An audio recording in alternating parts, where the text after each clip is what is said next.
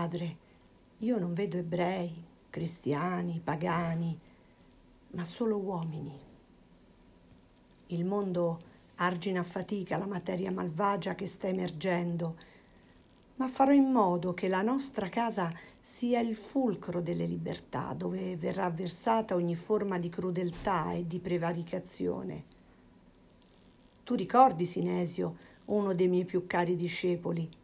Egli è cristiano ora, ma sempre a me devoto.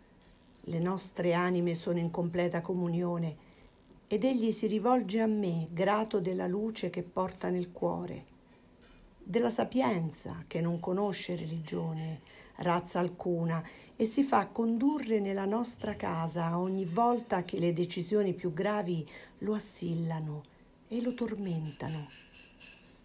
Questo è ciò che ho appreso del tuo esempio. So che non temi la morte, ma la mia incolumità. Ma io sono qui a seguire le traiettorie della volta celeste che sono infinitamente più grandi di ogni paura e a fissarne i meccanismi con foga, senza badare ai bisogni del corpo.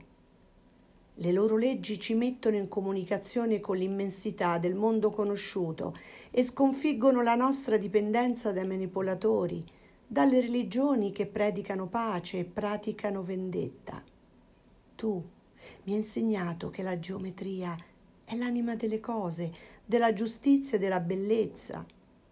E io ammiro l'opera di Dinocrate ergersi in tutta la sua magnificenza e splendore, nella luce incerta del mattino che pone fine al mio peregrinare.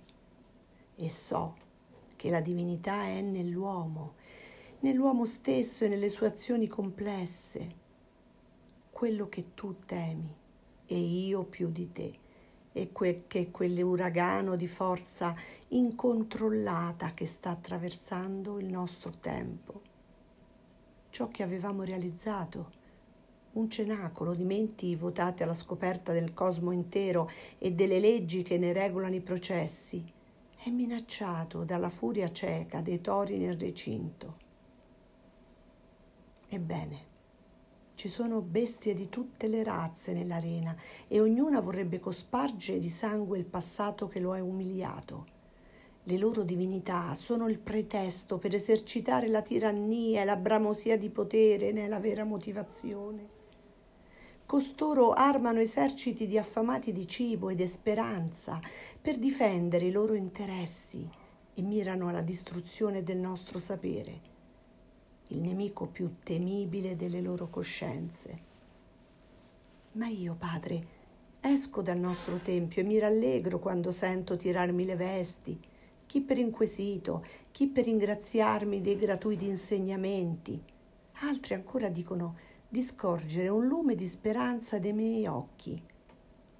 Essi si nutrono del fatto che in me non risiede la mendacia e l'inganno, poiché anche coloro che predicavano la liberazione delle catene ne stanno forgiando delle altre, lavorando alacremente alle incudini.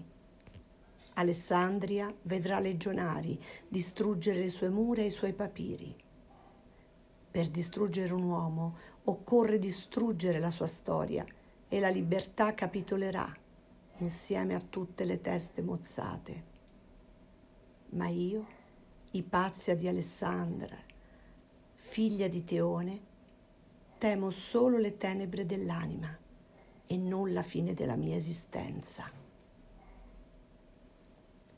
Da Lettera di Pazia a Teone di Antonella Rizzo.